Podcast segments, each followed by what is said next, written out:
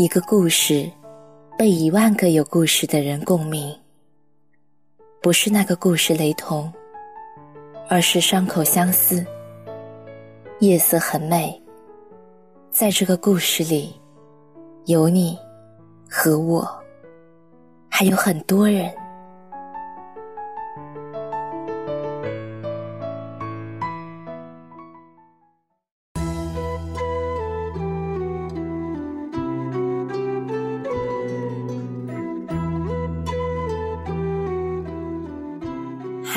亲爱的小豆们，欢迎关注“夜色很美”的公众号。如果你喜欢我的节目，可以下载荔枝 FM 订阅哦，让我的声音温暖你。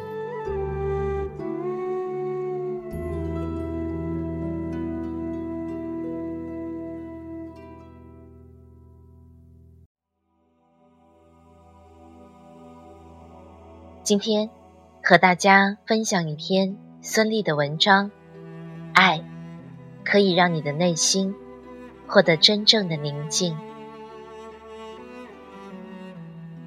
童年给我的最深刻的记忆，就是爸爸妈妈吵架，他们总是在吵。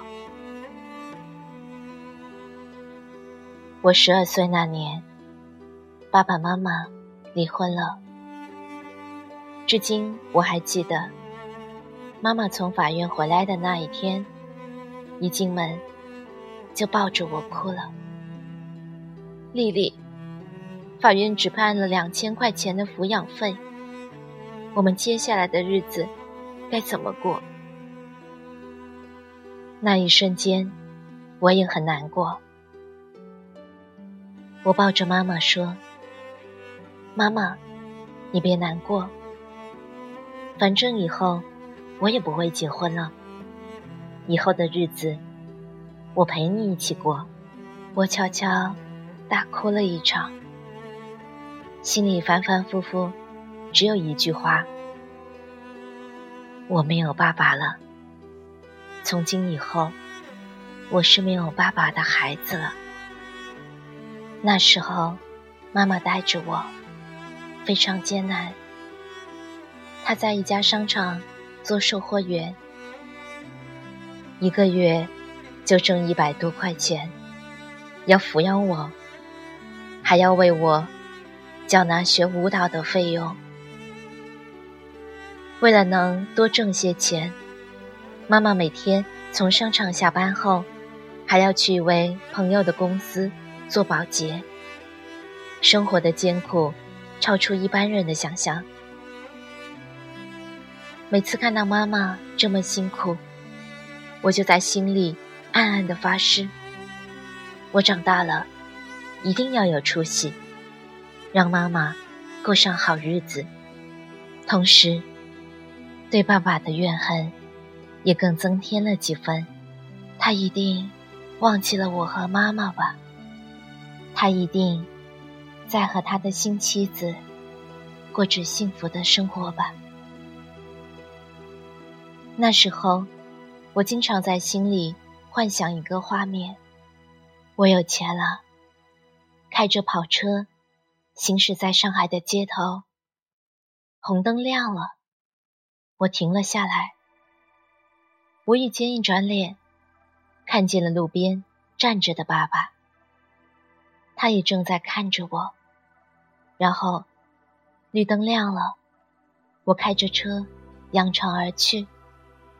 爸爸在后面默默的注视着我，神情伤感。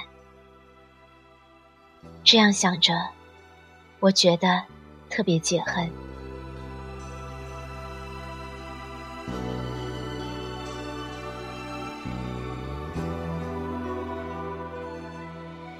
像做梦一样。自从在《玉观音》中饰演女主角安心，并最终。凭借这一角色，获得了大众的认可后，我出名了，也获得了丰厚的经济回报。一旦可以不用为钱操心，我立即让妈妈辞掉她在外面的工作，陪伴在我的身边，照顾我的生活起居。我们还在上海的静安区买了一处复式的房子，并且在妈妈四十六岁生日的那天，在豪华游轮上为妈妈举办了生日宴会。做这一切的时候，我真的是非常开心，终于可以凭借自己的力量，让妈妈不用那么辛苦了。同时，我从各种渠道得知了爸爸的近况，知道他和继母双双下岗，又生了一个女儿，靠经营杂货店为生，生活很拮据。说实话，听到这些消息，短暂的快感之后，是挥之不去的牵挂。这真的是非常奇怪的事情。可是我真的无法控制自己会想爸爸。会牵挂他。曾经有一次，我悄悄地去看爸爸的杂货铺，站在马路对面，看着头发花白的爸爸和继母在店里忙碌着，我无法忍住泪水，当街就哭了起来。对爸爸，我真的爱恨交织。我恨他当初的无情，可是他的窘境又让我。心如刀割，我每天交织在两种情绪当中，难以自拔。有些居心不良的媒体也注意到我和爸爸的关系，他们去采访爸爸。爸爸说：“对这个女儿，我没有尽到做父亲的责任。她能取得现在的成绩。”全靠他自己的努力和他的妈妈的付出。看他现在很好，我觉得很欣慰。到底是父女啊，他还是竭力维护着我，不让别人有伤害我的机会。看着那段访问，我失声痛哭。我矛盾的心态被邓超看在眼里。他对我说：“父女之间有什么过不去的？天下没有哪个父亲是不爱自己的女儿的。你爸那样做，肯定是有他的难处。你如果和他这样较劲，将来后悔的一定是你。我的矛盾还在于，如果我和爸爸和好，妈妈会不会伤心？”会不会觉得我背叛了他？有一次，我试探性的问妈妈：“还恨不恨爸爸？”想不到，妈妈很平静的说：“不恨。再怎么样，毕竟他给了我你这样的一个女儿，看着你就不恨他了。”妈妈的话让我非常的感慨。是啊，如果妈妈都能宽容爸爸曾经对我们母女的冷漠，那么我这个女儿就更不应该记恨了。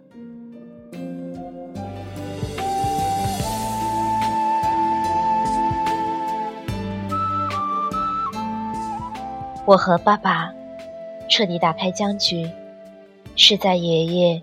七十大寿的家宴上，那天是爸爸和爷爷第一次看见邓超，他们好像蛮投缘的。爸爸一再的叮嘱邓超：“我挑女婿，不重名，不重利，只要对我女儿好就行。”孙俪从小吃了不少苦，我这个当爸爸的。没有尽到责任，以后啊，就靠你照顾她了。那之后，只要我回上海，就去把小妹妹接出来玩，带她去肯德基，去游乐园。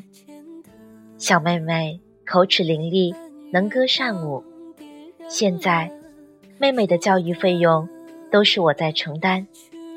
在我心底，不希望妹妹也吃我当年吃过的那些苦。我还将妹妹推荐到当年教我舞蹈的老师那，跟着学跳舞。希望妹妹将来也能有个好前途。爸爸和继母住的房子，还是过去的石窟门的房子，那里阴暗潮湿拥挤。我和妈妈商量了以后，给爸爸和爷爷分别在虹口区买了房子。一开始，爸爸说什么也不肯要，他总说：“你那钱赚得多不容易。”我哪能花你的钱？我对他说：“我赚钱是为了什么呢？不就是为了家人能够生活的好？你住在条件那么差的房子里，我怎么安心呢？”好说歹说，爸爸终于搬进了新房子。有一次，我回上海，去爸爸的。新房子那边看他，到了楼下，我仰起头，寻觅爸爸家的那扇窗子，看见窗户里透出的温暖的灯光，感受到了一种巨大的幸福。我终于明白了一件事情：恨一个人，你永远得不到幸福；而爱，可以让你的内心。获得真正的宁静。我的颈椎因为以前跳舞受过伤的缘故，一直不好。爸爸给我找了很多中医，买了中药，又怕我偷懒不煎熬，又怕我怕味道苦不肯喝，他就向别人学了一种方法，把药全部煎好。然后，冷却后，装在真空的袋子里，放进冰箱，可以保存一个月。要喝的时候，取出来直接喝就行。每次我从上海回北京，总要提着一只大冰桶，冰桶上面贴着爸爸写下的四个大字：按时服药。我在北京的家里，喝着爸爸亲手为我熬的中药，看着身边为我剥水果的妈妈，突然感觉我一直是一个多么幸福的孩子啊！我庆幸自己的宽容，让童年时曾经破碎的那个世界，在我成年之后。重归完整。恨一个人，你永远得不到幸福；而爱，可以让你的内心获得真正的宁静。就让一切走这不是件。容易的事，我们却都没有哭泣。不知道你们有没有恨过一个人？我曾经有过，那个人，也许现在他过得很好，也许他过得不好，但是恨一个人，你真的得不到幸福。即使这种幸福是很微小的，爱可以让我们放下仇恨，获得真正的幸福。晚安，亲爱的你，愿你早点获得幸福。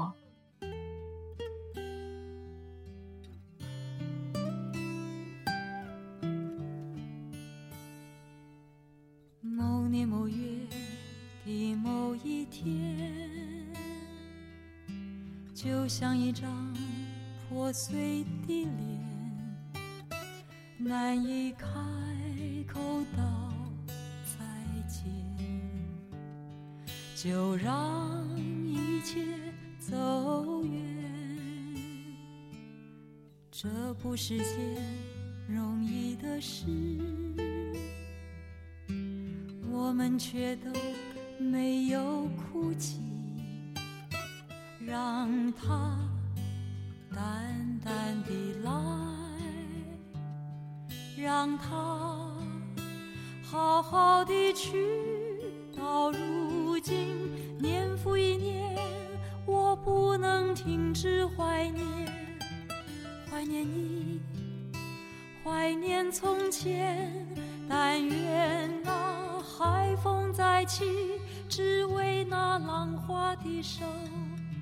恰似你的温